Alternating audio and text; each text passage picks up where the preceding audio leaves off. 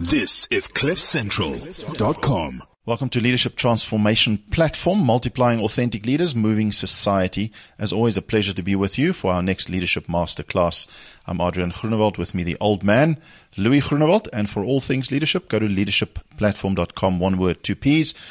And our leadership master lesson, I would call it today, uh, is a conversation with Dr. Jopie de Beer, CEO of JVR Africa Group. It's wonderful to have her with us. Jopie, welcome. Thank you very much. Great to be here. We're um, excited to to have you as part of our platform. Uh, this is what we do on a weekly basis. We have authentic leadership conversations with top leaders, experts, uh, all kinds of individuals. And today is no exception. But I think before we ask you to share with us a couple of thoughts on authentic leadership and then an article that you wrote, the theme was negative consensus on leadership among South Africans calls for resilience. So a couple of things jumped out in that article to me. So we'll discuss that for a few minutes after discussing authentic leadership. But first, your business, JVR Africa Group. Tell us about that quickly. Yes, um, I started my professional life in as a psychologist and in academia, and then decided to become an entrepreneur. And we established this business 24 years ago. It started uh, under the name of Jopie van Rooyen Partners, and we have absolutely been uh, blessed in the sense that we now have four companies within the group. The one company is a consulting group, consulting psychologists, doing leadership development, research in that field. Uh, second company is JVR Psychometrics. We work with assessments, developing assessments, validating assessments, using the results for research purposes. We've got a third company which does a lot of skills development um, professional training and skills development, and a fourth company that specializes in the human side of safety. So they would typically work in mining environments or in manufacturing type of contexts. Okay. And how fast did those 24 years go? Very, very, very quickly. it does when you're having fun or when things are tough or and running a business. Just working extremely hard. So the one year flows into the next year, into the next year. Um, 24 years, it's nothing. It's absolutely nothing. I mean, it, it, sounds like, wow, okay, it's been a while, but actually it's yeah. just, it's a blink of an yeah. eye, isn't it? A, a, business is never done. So there's always something new that needs to be done or something that needs to be finished or, or done better. So yes, it's just absolutely gone by in a wink of an eye. So, so it sounds like your business evolved and changed quite a lot over the years. You've added to it because we have to reinvent ourselves in yes. this crazy world we live in yes. where things change just faster and faster at a, yeah. at a higher rate. Yeah, it's so interesting, even in the in the uh, uh, context of human behavior, because that's where we specialize in talent and talent development. There's a lot of disruption that's happening, a lot of innovation that needs to be done. Apart from from an entrepreneurial side, to establish a business, is not as easy as it sounds. So you need to create the structures and you need to create the, the, the or employ the right people and, and make sure that the product is actually something that, that still appeals to clients out there. Yeah. Uh, doctor, you speak of some quantum leaps here mm-hmm. from academia. That's one thing. Mm-hmm. And then to go to consulting, that's another thing. Mm-hmm. But you also took the leap to become an entrepreneur. Yes. And that's complete different. So you speak of a whole set of skill sets here that each one we know from a lot of experience, it's not all that easy. It's definitely not easy. And I mean, we're not talking about entrepreneurship today, but I'm passionate about the fact that it's not as easy as it sounds.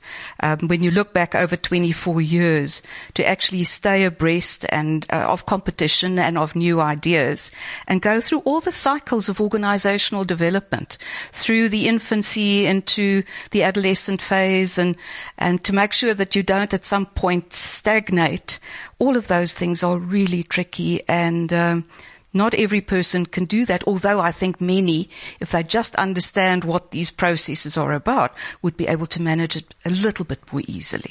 We're almost going in a, in a, in a on, on, an important tangent, I want to mm. say, but we know most fail.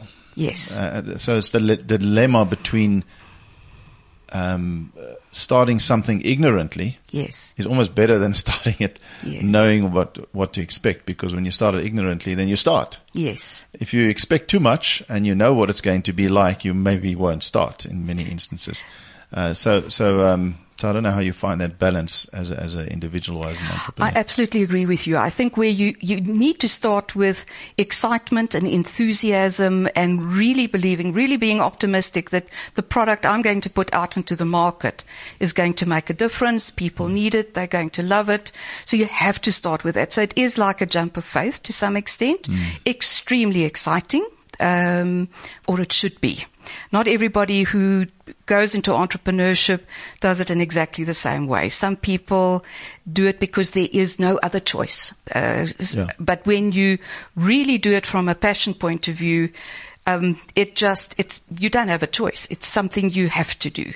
And then comes with that the responsibility on the one hand, the extremely hard work because you never stop working. This is a seven days a week, 24 hours where you're busy thinking about it, planning, having ideas, learning in the process, making massive mistakes and being able to learn from that, pick up and just go forward.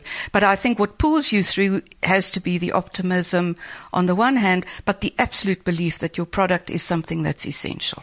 you better had enjoy um, entrepreneurship itself, or at least be passionate about your service and, and how you can change the world. A lot of people have that part, and that keeps them going through those difficult entrepreneurial cycles. Yeah. But let's kick off with authentic leadership. Yes. Just share with us a couple of statements, starting with your first one, of what most describe to you authentic leadership. Dr. Jopie de Beer. I think the one thing that stands out for me is honesty. So what you see is what you get. Um, from a psychology point of view, it's absolutely critical that um, it, this is basic knowledge. I know that, but the the message you put across, let's say about seventy five percent of your message is the nonverbal stuff.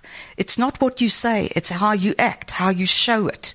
So, from that point of view, um, the the fact that you're honest, that there is an alignment between what you say, what you believe, what you want other people to do, and the way you act as well. Um, so, so that honesty, what you see is what you get. What you see today is what you will see tomorrow. Um, you can. So it's first honesty in your in your in your Yes. verbal expression of whatever you're saying, perhaps Yes. your verbal communication. Yes. And that should usually translate back into your your non-verbal Yes. communication, your body language, how you carry yourself. Um, but but you seem to emphasize the second one more because that is what's most important, isn't? it? Yeah. Unless you're on on radio uh, type platform, your voice and your message and your words mean a heck of a lot. But usually, we're engaging people, and our body language is where they pick up your honesty, or, or and you can just sense it, can't you? I, I- don't know. Can your message be dishonest, but your body language come across as honest? I, th- I sometimes think that your body is more honest than what your mouth actually does. Yeah. Um, I think a very basic example of that, and we all experience that, when you're going to a shop and you want to buy something, and you ask the shop assistant, "Is this really the best, whatever washing machine or printer?" You pick up, whether you know it or not, but you pick up that person's own ambiguity and ambivalence. And chances are excellent, even though the word said this is the best washing machine on the market, that you actually pick up the second message that says, I'm actually not convinced. I don't have that. Um, and I think in leadership that becomes even more important be- because people f- follow you, watch you really closely, and it's really important for them that there be um, alignment, which is actually the second characteristic I'm, I'm going to talk about, which is congruency. Okay. Um, so before we go to congruency, Louis, anything on the honesty element in authentic leadership? Yes, we we speak a great deal in our case about authentic leadership, and by implication, we oppose toxic Yes. leadership, as we've got to in our country, especially. Uh, but, Doctor, um, what strikes me though is the price you pay if you're not honest. Now, for instance, honesty is something simple, childlike about that. It takes great integrity and vulnerability. Uh, could you just comment though on the price you pay if you're not honest? what actual triggers and signs are you sending out there and the problems you are causing yourself anyway. So ultimately, from a leadership point of view, being honest is very practical. yeah. Um, any comments on that? I think you do two things if you're not honest. The one thing you do is that you're actually placing what I would call emotional labor on yourself because it's extremely difficult to remember if you, if you're not being absolutely honest, what did I say about this last time? Um, how did I manage this last time? So there's a emotional labor that you take on in your in your own case. So it becomes easier if your decision is whether there's vulnerability to that. Just be honest. Um, the second thing that ha- happens is that it is really important that people trust you uh, it goes a little bit to, to our view on what leadership is all about, where it, it's, it's actually not position and it's not necessarily these characteristics and traits that may bring you into a leadership position. It is what you do with it. So um, our way of looking at, at leadership is leadership shows when people are able to build a team, which is different um, but the team has to perceive that leader to be trustworthy, to be honest. And if they don't perceive the leader to be trustworthy and honest, you are really going to work hard to try and build the team and get the team or the department or the organization to flourish.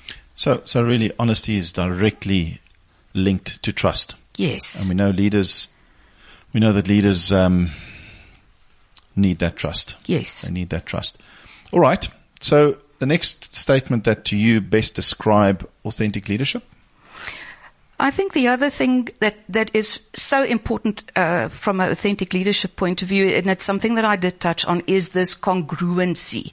That what you decide, your judgments about things, the way you think about it, the way you formulate your vision, that there's congruency there. So it's not fragmented. So it, it goes back to trust.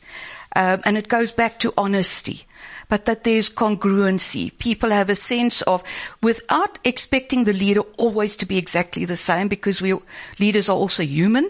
Leaders also have days where they feel stronger or weaker or more stressed or less stressed, but there's congruency in this path that the leader has chosen. So if my value today is for integrity, the value today, uh, tomorrow is also going to be for integrity. Um, so it doesn't fall apart. So there's okay. alignment, congruency. Congruency. Yeah, that'll also impact the trust, a certain, yes. the professional trust as opposed yes. to the vulnerability trust as we speak of. Yes. Uh, Louis, quick comment on that? What I appreciate. Obviously, one can see the close connection with honesty.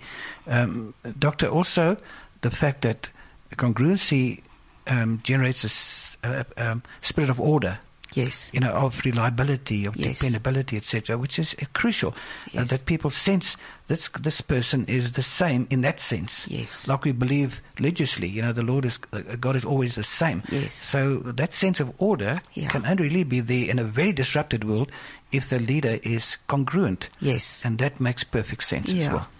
The congruency for me is also important from a um, if you think of moral guidelines, um, often in moral guidelines we have it may not be the most important element, but one of the element, elements is fairness. So when we talk about congruency, that there is a commitment to fairness. Uh, what I do today in terms of deciding who may attend a conference is the same criteria that I will be using tomorrow because it's based on fairness. But that, Doctor, uh, draws the question of political correctness. If you everything done for that motive, uh, there's a definite contradiction in what we're saying. It's not fair necessarily because it's politically correct. Yeah. So we're saying things that we don't necessarily believe deep down. Mm-hmm. In that sense, it kind of uh, really can can corrupt your leadership uh, brand, pretty much so. But fairness goes both ways. So we've got to be fair towards the leader. Well, yeah. okay, the leader can also feel bad. The leader can also forget things. Yes. And then the leader needs the humility and the strength to, to admit yes. and to apologize. Yes. Thank you. Dr. Jopie de Beer, uh, let's look at a, another principle that to you best describe authentic leadership. I think the third one for me would be to thine own self be true. It goes to the honesty. It goes to the trust that people have or don't have in you. But with that goes Therefore, it's not playing games. It is not playing games basically to persuade people to your own opinion just because the, the game is enjoyable. So it does go to corporate politics, for instance. Mm. Um, and and in that regard, I often have a perception that some of those games are manipulative. And I think a person that is authentic uh, may persuade and may negotiate. By all means, it's part of leadership, but I don't think it should be manipulated. Yeah, and that does play to authenticity and the trust, as you say. Uh, we, we, we look at our political leaders and there's so little trust in them because they play games and we never, never trust fully their agendas and, and what are they honestly um, trying to achieve. So to thine own self be true. I guess it also plays to knowing myself. So what am I true to? We had this conversation last night actually here with one of our colleagues whose birthday it was. Louis, final comments on that specific authentic leadership principle? Well, again, one can't see um, this principle of not playing games to to to be separated from the first two, honesty and congruency. Uh, I think there's a beautiful wholeness, a, a instinctive, intuitive feel. This this is really what leadership should be about.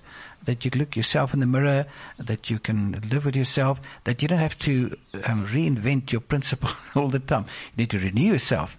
So I think this principle of not playing games, uh, uh, it takes a lot of emotional maturity, though, to do that. But what a what a privilege it is to come across people that you realize they don't play games. They got a lovely sense of humor, etc., but they don't play games. Why? Because they're honest, and also because they're congruent in that sense. So that ties in perfectly with the first two, I think. All right, let's go to that article. Negative consensus on leadership among South Africans calls for resilience. In essence, what prompted you to write this article? Was it late last night? Were you up in Africa somewhere? Uh, woke up one morning early and said, I've got to write this? Or just what, what prompted this article? That is a really good question. I think um, I'm a kind of person that mulls over things. Um, I'm also addicted to uh, journalistic articles, and we are confronted the whole time with everything that is going wrong. So anything from your political murders right through to corruption. And it is really essential to consider and I've been, as I say, thinking about that for a long time. How do we help all of the people on the receiving uh, uh, side of what could be referred to as, in some cases, uh, toxic leadership? How do people in such a climate or in such a culture, how do they or we survive that? How can one somehow provide them with an understanding or some tips that could give them a perspective on how to deal with this because the human reaction when you're in a context similar to what we describe or what I'm describing in the article, the human reaction goes to the way our brains are structured. Yeah, right in the middle of the brain, we've got our emotional center. The emotional center, when you start being anxious or you are scared or whatever, your first response is, it is either to fight or to flee. And I think, and with that, we can't judge that. It's the way we are all hardwired. So I think many people, in fact, when you listen to their stories around a braai or uh, at a birthday party, as you were uh, mentioning a while ago, the first response actually is one of, how could we flee? And uh, of, of course, fleeing a difficult situation can take all kinds of forms. Mm. Um, just pure denial to real immigration. This is just becoming too much for me. Um, fighting would be, uh, well, quite honestly, how can we do this? And once again, it's a whole spectrum. The, the, the spectrum could include, um, let's get together and let's plan something untoward, um, which is not what we want in the country. So the question for me in writing that article was acknowledging that we are really in an extremely unique, difficult context one that will probably from a leadership perspective be analyzed for decades into the future. What actually happened? What can we learn from what happened in South Africa? But how do the many really just good people in the country, what can we say about making them resilient? Um, making sure that they, the, the one uh, uh, book that was recently published on grit, how do you make sure that you're strong enough to actually be able to deal with this mm. without fighting or fleeing. Because as you sketch it, the, uh, this morning I saw someone copied me in on a tweet saying, saying something like 75% of employees worldwide are not engaged. Yes. fully engaged in the in the corporate environment, in- Yes. in, the business environment, and, that's horrific because we know that leads to all kinds of things. Yes. Um, that leads to flight or negativity or passivity or all those sort of things. You mentioned things like um, uh, all over the world, trust in leadership is at an all-time low. Yeah. So there's a huge trust deficit, right? Yes. And I understand why. Leaders Mm-hmm. are promising things and they aren't delivering. Partly because the world is so crazy and so unpredictable and so Yes. dynamic. I Yes. can't promise to build a million houses anymore. Yes. Or to give this return on investment or um, to say that the share price will improve by that. Or, You know, I can't say those things too easily. But there's a trust deficit. And then you mentioned up to 75% of employees internationally report that their manager or their leader is the worst part of their job. Yes. And then I'm, let me add that 75% employees are disengaged from Yeah. the work environment. They go there like robots and they just do what they need to Yes. to pull the, pa- uh, to, to get the salary check and to pay for their family Yes. and do fun things outside the environment. I won't be happy at work, but I might as well be happy outside work. And so I can go on and on. Yeah. That's a horrible situation to find ourselves in. Yes. Let's just comment on that for a moment. Yeah.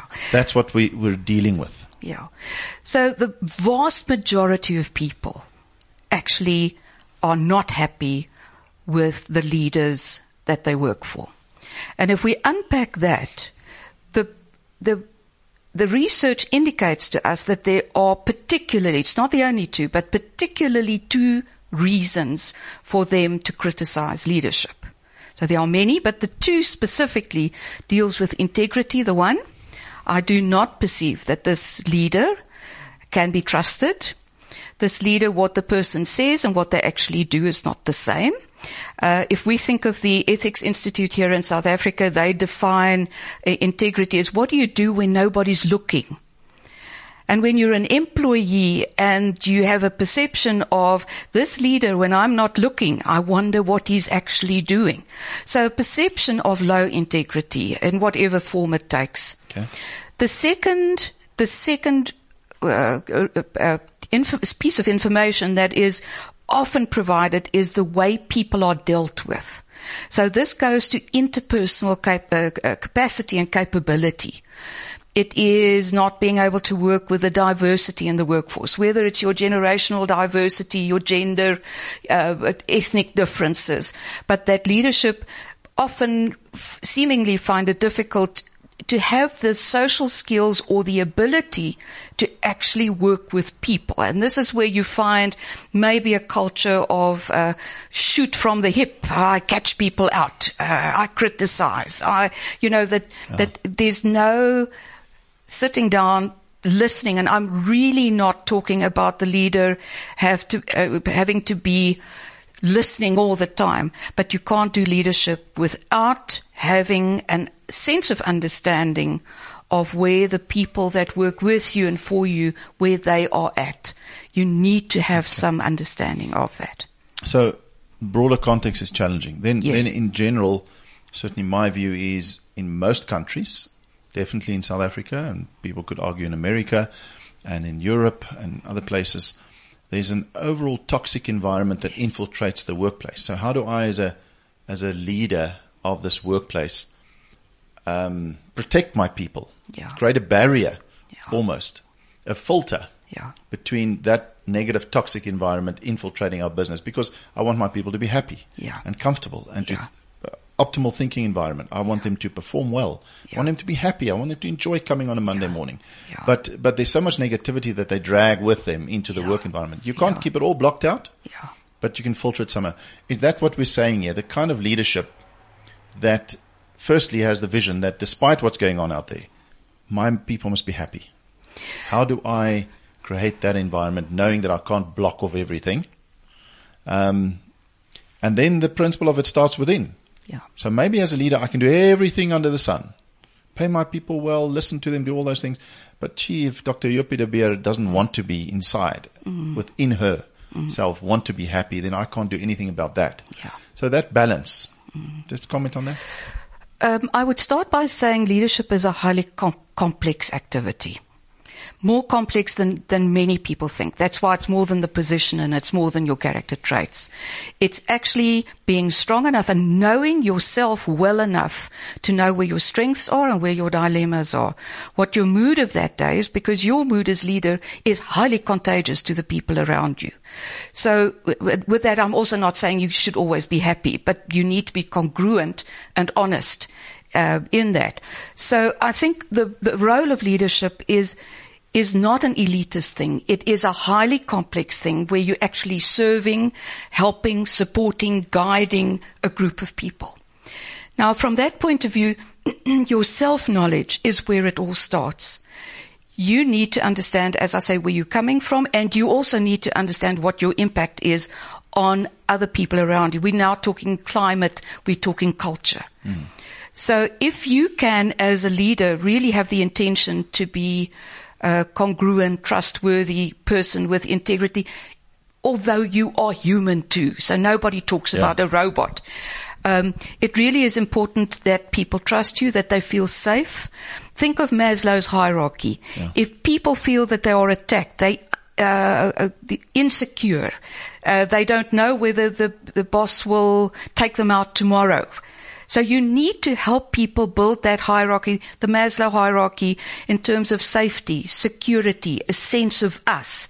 And then we get to confidence and loyalty um, in terms of the self-actualization. So okay. on the leadership shoulder lies an enormous amount yeah. of responsibility, especially today with uh, innovation, disruption. You don't know whether your product is still going to be uh, necessary in whatever 10 years to come. Okay, we don't have a lot of time left, and I, I, I know uh, the old man wants to comment, but also this last principle takes a whole show, perhaps, to say you need an attitude of not just surviving but thriving. Yes. And the argument is in today's world. Yes. Uh, hold on, hold on. There's, we just maybe exiting a, a, a, uh, recession, and I can go on and on about all the negative and mm. challenging situations we find ourselves in. So, how can you have an attitude of wanting to thrive rather than survive. It, it's uh, what do they say? You buck the trend, yeah. Mm. But do you want to comment quickly, uh, Louis, and then let's end off two minutes with this principle, mm. which, as I said, requires its own show. Hold on, let's leave because, uh, unfortunately, Doctor, you mentioned various. Uh, principles that each one we should really discuss. Mm. So from that point of view, I think we should move on. Just comment on this one, then let's wrap it up. I mean, just don't just survive, but thrive. Um, I think of Napoleon many years ago. He's quoted as saying, "A leader should be a dealer in hope." Yeah. So when I talk about thrive, or we talk about thrive, I don't necessarily primarily imply that it's immediately a financial growth of whatever is wonderful and ideal. But thriving can be um, take a different form where we enjoy coming to work, where we actually loyal, where we come. Remember, a positive work environment. People are feel more free to be creative. They become more engaged. They look for solutions to dilemmas. Um, all of those things can create a work environment and the leader should reinforce that, strengthen that, guide in that where people actually thrive, even if it is in terms of what I learn, uh, what potential there is for our business once we get through the recession. So not to be unrealistic, not to be a dreamer. There's a lot of reality that is extremely difficult. But a leader should be a dealer in hope. And if you can be a dealer in hope, that is realistic. I think most people would have a sense of we going somewhere. So that's uh, I I I I'm fascinated by this point. Funny enough, because th- there's something to say for when things are hopeless. Mm. You don't even just deal in hope, but you say we're going to do the impossible. Mm. We're going to totally buck the trend. Mm. We, we, live in a world, um, where where industries are going down, industries are, are, are, are coming down, crashing, mm. yet other industries are booming. Mm-hmm. The digital age. Mm. So we've got old economy, new economy. Mm. We've got this internet of things. Mm. Again, we, we, I work with leaders who are just in a wonderful space. They are mm. conquering the world. And then in mm. other places, they are retrenching and suffering and thinking the whole world is coming to an end. So, so if you can combine the scale of what you have with the new thinking yes. of the digital age and technology and all that, then it, it is possible. Yeah. We have these wonderful examples of who's a South African overseas um, who's changing the world. What's his name? So so well known. Uh, electric cars and all that. Um, it'll come now. Yeah. Uh, I mean, he, he strikes me as, as someone that, that looks at Musk. That's right. He looks at the, the, the, end result. This is the dream. Yeah. Now let's work backwards and make it happen. Yeah. If it means that we have our own satellites in the sky or the Facebook guy, Yeah. um, you know, we, we, let, let's circumvent governments. Yeah. Uh, People, people are doing impossible things Yeah. Mm. in, in, in recessions, in a world that's, that's got, uh, you know, that's not economically so, so, so thriving at the moment. Mm. So I, I- like that principle and I think there's something, I, I believe in impossibility thinking mm. rather than possibility thinking. Mm. We so easily say, let's look at the possibilities. No, look at the impossibilities and then go for them.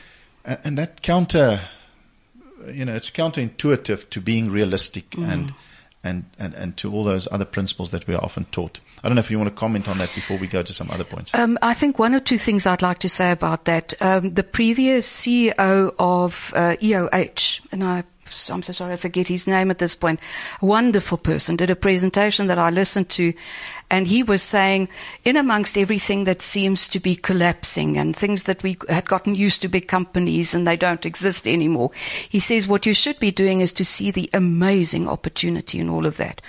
So to some extent, uh, when things in a company becomes too comfortable, you should be extremely worried because in the current context, you should be looking at innovation, alternatives, and there should always be an element of not being comfortable, um, and that uh, stretch yourself in terms of new opportunities, new alternatives. Something else that, that links to that that's slightly different. I think of a, um, this is a very well-known psychologist, Seligman. He was very well known, is very well known for his thoughts on positive psychology. And he confronts us. He says, do you want to know whether you're an optimist or a pessimist? He says, just use the following three guidelines. He says, pessimism has three, the three P's of pessimism. If you are a person that actually, the first P is permanence. If you're a person that feels when things start changing, oh my goodness, this is going to affect us permanently. We've got no place to go. In contrast, the optimist says, this is a blip on a graph. What are we going to do about that? Um, what can we do? The second P of pessimism is pervasiveness. So pervasiveness, it's, it started with whatever the internet of things. Where is this going to end? We don't have a chance. Whereas your optimist says, no, in amongst all of that, um, it's not going to affect our business because I am going to do this and that and the other. And the third one is personalizing. That's playing the victim. So by playing the victim, you basically also reinforce the pessimism. So for me, in amongst everything at the moment in the world, in South Africa, which pushes us towards pessimism and we reinforce that pessimism in our own lives because around the braai we outdo each other with bad stories and with permanence and with pervasiveness and personalizing. Actually, we should be strong enough to say in amongst all of that, what is it that we can do to make sure that we future proof our business, we future proof our society, but you have to think creatively. You have to know that you must- be comfortable with ambivalence, with stretching, thinking and you have to be comfortable. Some of it will work and some of it won't. Yeah, but here's the challenge. So from a psychological point of view, we also know depression is going up Yes. hugely. Yes. So we say people must be comfortable with discomfort. Yes. All the time. You can never be comfortable. Yes. Doesn't that play to pushing people more towards depression, the inability to handle this constant discomfort? Yes. As opposed to being a bit at ease at times and Yeah. relaxed. Uh, but how can I be at ease with discomfort? That Yeah. it- it's a it's a paradox Yes, it is. that we somehow have to train people, prepare people, Yes. grow people to be able to absorb and process that. Yeah. It's not easy. Yeah. Uh, the world requires that, but at the same time, we see a huge increase in, can I call it psychological illnesses? I don't know what the, there's another ni- fi- fancier word for it. Yeah, yeah.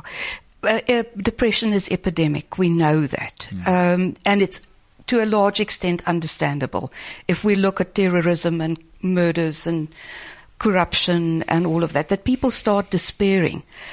That's why it is really import- important that from a leadership point of view, we understand that and provide possibly opportunities for people to self-understand because even with, as with leadership where it starts with self-understanding, for your employees it also starts with self-understanding. Mm. And we all hardwire differently. So some people need more security and stability than others Certainty and all that. certainty than others. Others really enjoy chaos and ambiguity and, and everything starts by what you know you can learn how to manage. So if I am a person that likes security and stability, to understand that means that when there is then ambiguity and ambivalence, you will know why you're responding to it in that way. And hopefully there'll, be- there'll be some tools whereby to manage that. Um, But that in itself com- is a whole complex um, Conversation, isn't it? Yes.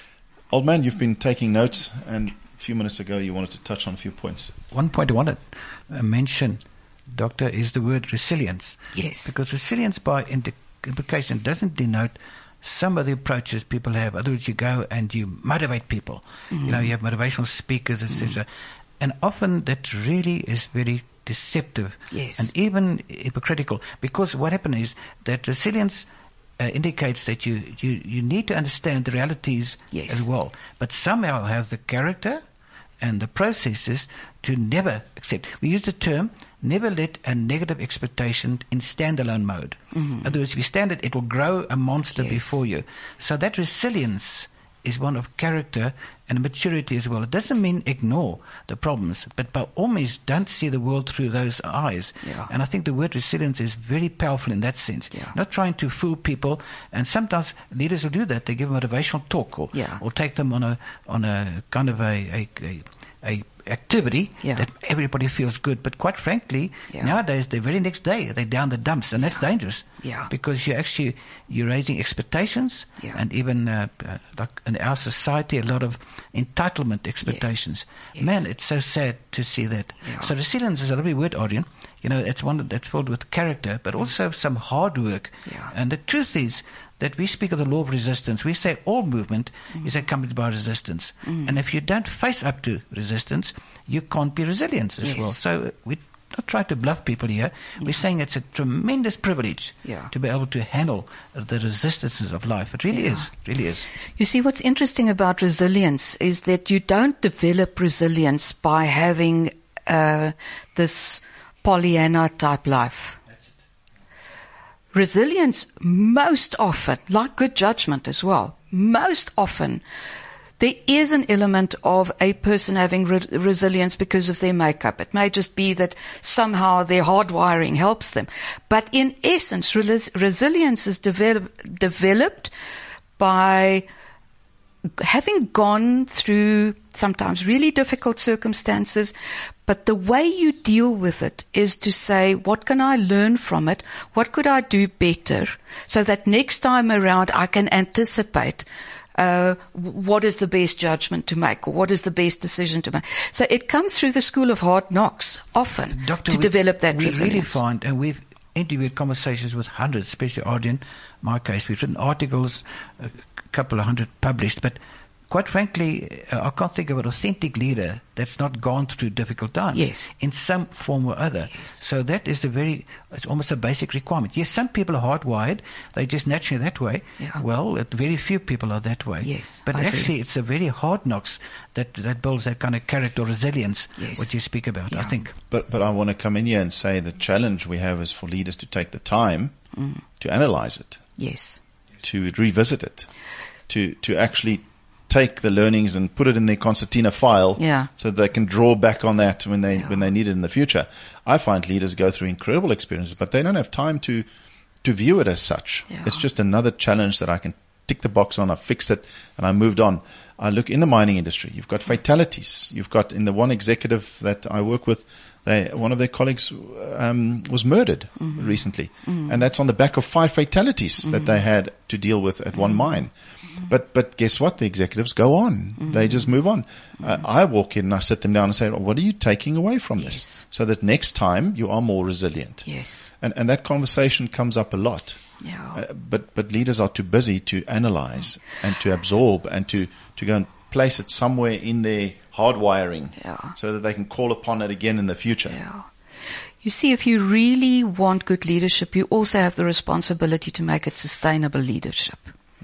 It doesn't help that you're charismatic today and that um, you work so hard that you never have time for your family, which is part of resilience because your family, if it's intact or if you've got support, it's part of your resilience. Good could point. be. Yep.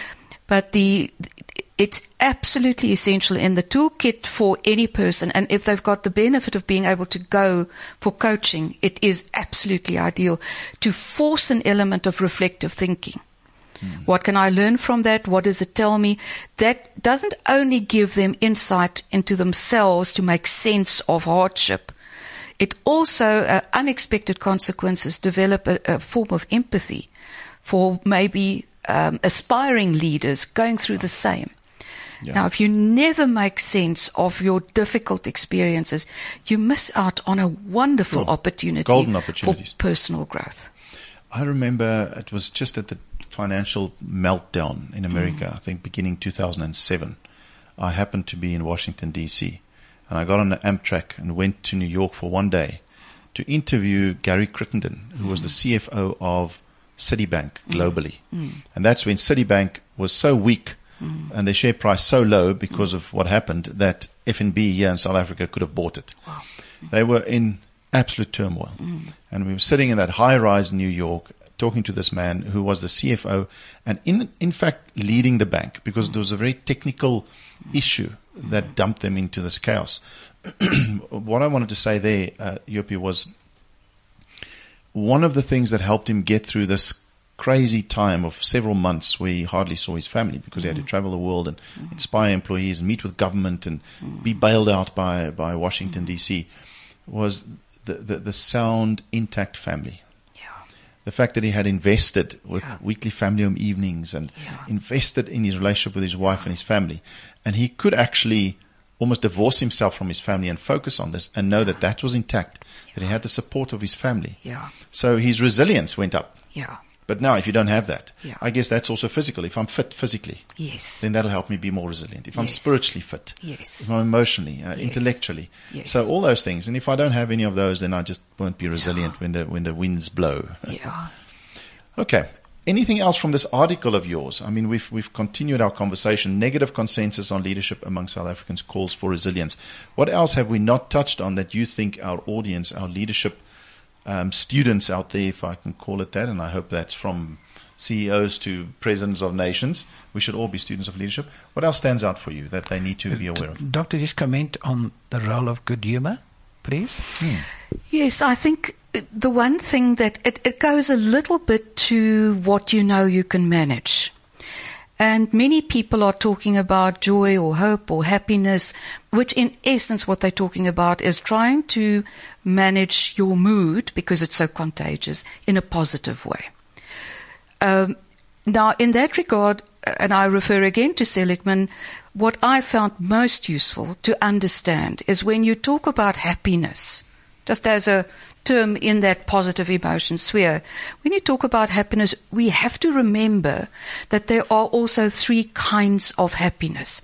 The one is not better than the other, but if we want to be balanced human beings, we should actually endeavor to find happiness on all three of those levels. Okay, tell us. And the first level is what could be referred to as the hedonistic level. It's the here and now level. So happiness in the piece of chocolate cake and nice the meal, the- flowers, the nice meal, um, the birds in the tree, the rain that's falling. It's the here and now. It's very sensory. It is really important um, that we, for a moment, just enjoy what we're experiencing and what we're seeing. Now, many of us are so busy thinking about what else we need to do that we miss that opportunity. Yeah. It's important to, to learn how to have that discipline to say, I really enjoy this.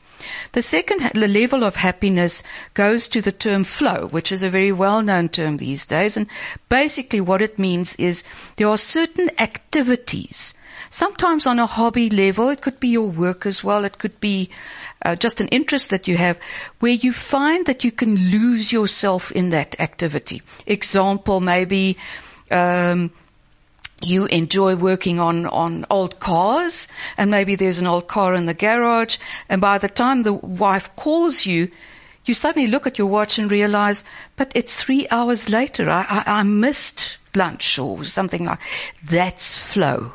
And if you've got enough self-awareness or you go back to allowing yourself to be selectively selfish for moments of self-awareness, seek for opportunities of flow because it's really important on the physiological level for the endorphins and everything else we know, but on a psychological level to experience the joy, the happiness that those activities bring. The third level of happiness is more of a spiritual, a sense of purpose level. Try and find out if, if somebody asked you, why are you, why were you put on this earth? What would you say? Is it that you feel that you want to be the best parent? Is it that you feel you've created this unique uh, solution to go to Mars? Uh, is it that you feel that you are you want to work with uh, previously disadvantaged people, make a difference to their lives, but go and sit and reflect on that. Because if you can, what you know, you can manage. So if you know the moment is important, where do you find flow and where do you actually have that sense of meaning and purpose? Then what is implied in that? And it goes to your thought about uh, have, not having time to reflect. We have to be selectively selfish and more so when you're a leader. That balance is really important because it re-energizes you. It gives you more energy to solve the problems that you will get tomorrow again. I think it's it's fascinating. I love your analysis, Doc. The, uh, uh, the, the concept hits me too that one should be careful of focusing just on one. Yes. For instance, some people uh, are so focused on the flow situation that that's the only way they see they can be happy, yes. and then they they don't do the reflection to find out what the real mission in life is, and also they appreciate the, the ability to appreciate even amidst of pain uh, appreciate the beauty. That's why people, countless people, prove to us they can have cancer, etc., and yet they remain positive yes. and so on. So all three levels is a, a very nice indication of the kind of happiness we should seek. Mm. Good. And how do you, in the context of your article, a lot of negativity around as a leader, I want my people to be happy in the moment, to have those moments yes. where they're happy. That's maybe when we go out for a staff meal or go for a quick walk outside or yes. just in my connection with you. Yes. Uh, the flow. Are people happy enough in their job that they yes. would get lost in it for a few hours? Yes. Uh, I've had that writing an article, maybe time flows. I'm sure you did with mm. this article. Mm. And then, as you say, the, the, the, last one is that sense of purpose. Businesses try to bring in the sense of purpose, don't they? It's the whole thing of our mission. And yeah. um, it usually doesn't filter all the way down. Mm. But that was powerful, uh, mm. what you shared with us there. Okay. So a lot of food for thought in our conversation. First talking about authentic leadership and then this article of yours. Anything else that you want to get out to leaders there? Uh, what do you want to get out to our leaders? Uh, and also perhaps let's end off with a couple of views you have across the boundaries because your business goes to other parts of Africa. Mm-hmm. Uh, do all of these things we discuss now apply to any environment, or do you pick up any? Do you pick up differences? at all in, in the different cultures from of different countries? Um, I can say less about different uh, cultures in different countries. I am convinced it's different, but I can't tell you that I've been close enough. Um, let's say in Kenya, our partners work there, so I'm not mm. as hmm. close as, as they are, but I'm convinced it's different. But what I think is a common denominator across the different businesses is the leader has a massive impact on the climate, eventually the culture of the organization. Mm.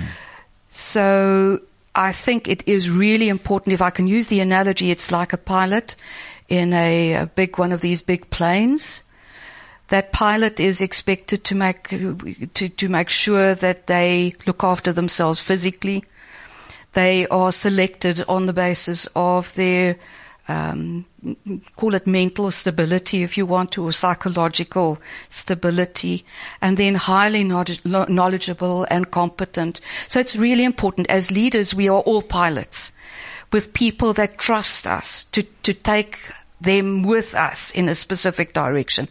Please look after yourself. There is no way that leadership can just go on with 18 hours every day, um, with no balance, with no reflective thinking, um, not investing in the family, for instance, um, because the resilience at some point, whether it's going to be on the physical level or on other levels, will start being depleted. So it's really important to look after yourself. Can we just take a few minutes on what's on my mind a lot of late? Uh, and it's, it's a real life experiment for me. Uh, in January this year, as a family, we sold here. We have a place next to Kruger National Park. We moved there. Yeah. Okay, so I travel back and forth.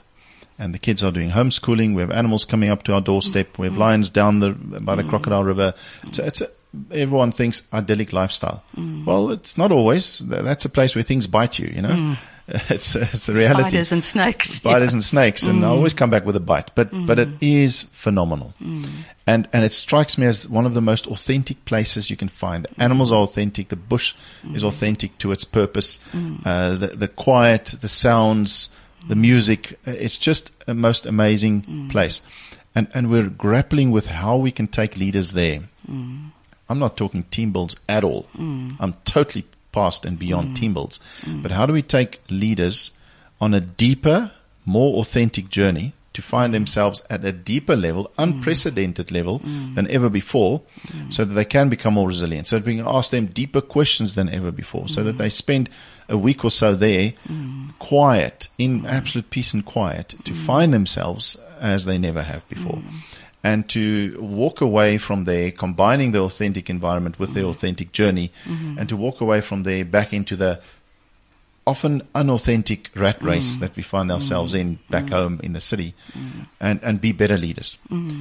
Just your comment on that, the, the difference, if we can get that right and bring leaders from all over the world into that authentic environment. And they go on their game drives, personal game drives, while they think about these things. Once a day, they have their two hour session where they just think intensely about it.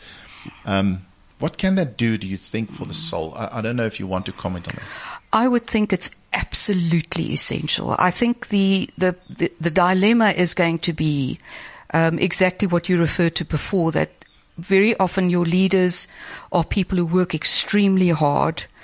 Um, they will sacrifice a lot uh, if it's a responsible, healthy leader, to make sure that the company survives and that people are comfortable and secure. So your good leader is really going to take the responsibility plus. Um, additional responsibility. The, the, the good leader is also going to be somebody which, who, if you say to that leader, I'm going to take you away to relax, their first response is going probably going to be, listen, I don't want to be away from my responsibilities. Um, on a physiological level, they're highly activated in their brains as well, task orientated. Things need to be done. There's a sense of urgency. So the total contrast between that and being in the bush will probably be the reason for resistance. Not because on an intellectual level it doesn't make sense. Yeah. On the other hand though, if one could persuade them to do that, because it's an opportunity to make sure that they, that they actually replenish their energy levels, confirm their self-awareness, because the self-awareness, typically when you work very hard, that's the thing that disappears. Mm. As you said, you don't have time to go and spend um, unnecessary energy there. So if one could, could make the case to such leaders how essential that is to make sure that they survive and remain effective. What the damage could be if they burn out and then there's a real catastrophe in the company. So rather than get to that point, make sure that they, that they have this opportunity to really uh, mm. regroup, Um, because what we know, if the mood goes up when you start relaxing, the endorphins are, you become more creative, you become more positive in terms of problem solving. The harder you work, the more tired you become, the closer you are to pessimism and despair, more easily you go into that black hole. Okay, old man, uh, final comments, and then I'll ask Dr. Jopie de Beer for just almost a final tip to leaders out there to, to end off with persuading uh, good leaders to do what you say is also based on the trust relationship. Adriaan, you're fortunate that you've got some very good trust relationship out there. Um, the next step then is worthwhile because, quite frankly, we've been spending some time ourselves out in the bush. Gee, it, it fosters all these concepts. It just we sat right next to river discussing these principles, and really it sharpens your mind, mm. just brings you back to the real realities of life. Even the fact that you don't see it, but there's lions around here, and so on. It's beautiful and authentic, and life is very much it uh, strongly supports the idea of resilience as well. You can't look uh, live there without being aware of the dangers, and yet the beauty comes through as well, and your own strength if you are prepared to face it. Mm. Final comments to leaders? I think the one thing I can say to leaders, first of all, to acknowledge, I don't think ever we've had the levels of complexity and demand and stress and strain and challenge that we have now, both on the on the desk of the, the leader or the shoulders of the leader, but also of the people working. Uh, people very close to despair, people very worried, people very insecure. So the responsibilities of the leader, particularly in the people management area, in addition to finances and products and mm. innovation, all of that, but, but managing the people component, I don't think it's ever been as complex and as difficult. But to be able to manage all of that effectively, you need to be in the good sense of the word, selectively selfish. You have to look after yourself on every level, whether it's physically, psychologically, spiritually, but on every single level, you have to really jealously guard your own energy. Dr. Jopie de Beer, CEO of JvR Africa Group. Good luck with growing your business further. I mean, you've been going 24 years. I'm sure there'll be another 24 and maybe even more, um, if I had to make that rhyme. It's been a privilege having you on our leadership platform. Uh, the leadership platform and on our leadership masterclass. And we look forward to sharing it with the world. And the old man, thank you so much. And we look forward to joining all of you again or for you joining us every single Monday, 12 to 1 on our leadership masterclass on Cliff Central. Cheers, everyone. This is CliffCentral.com.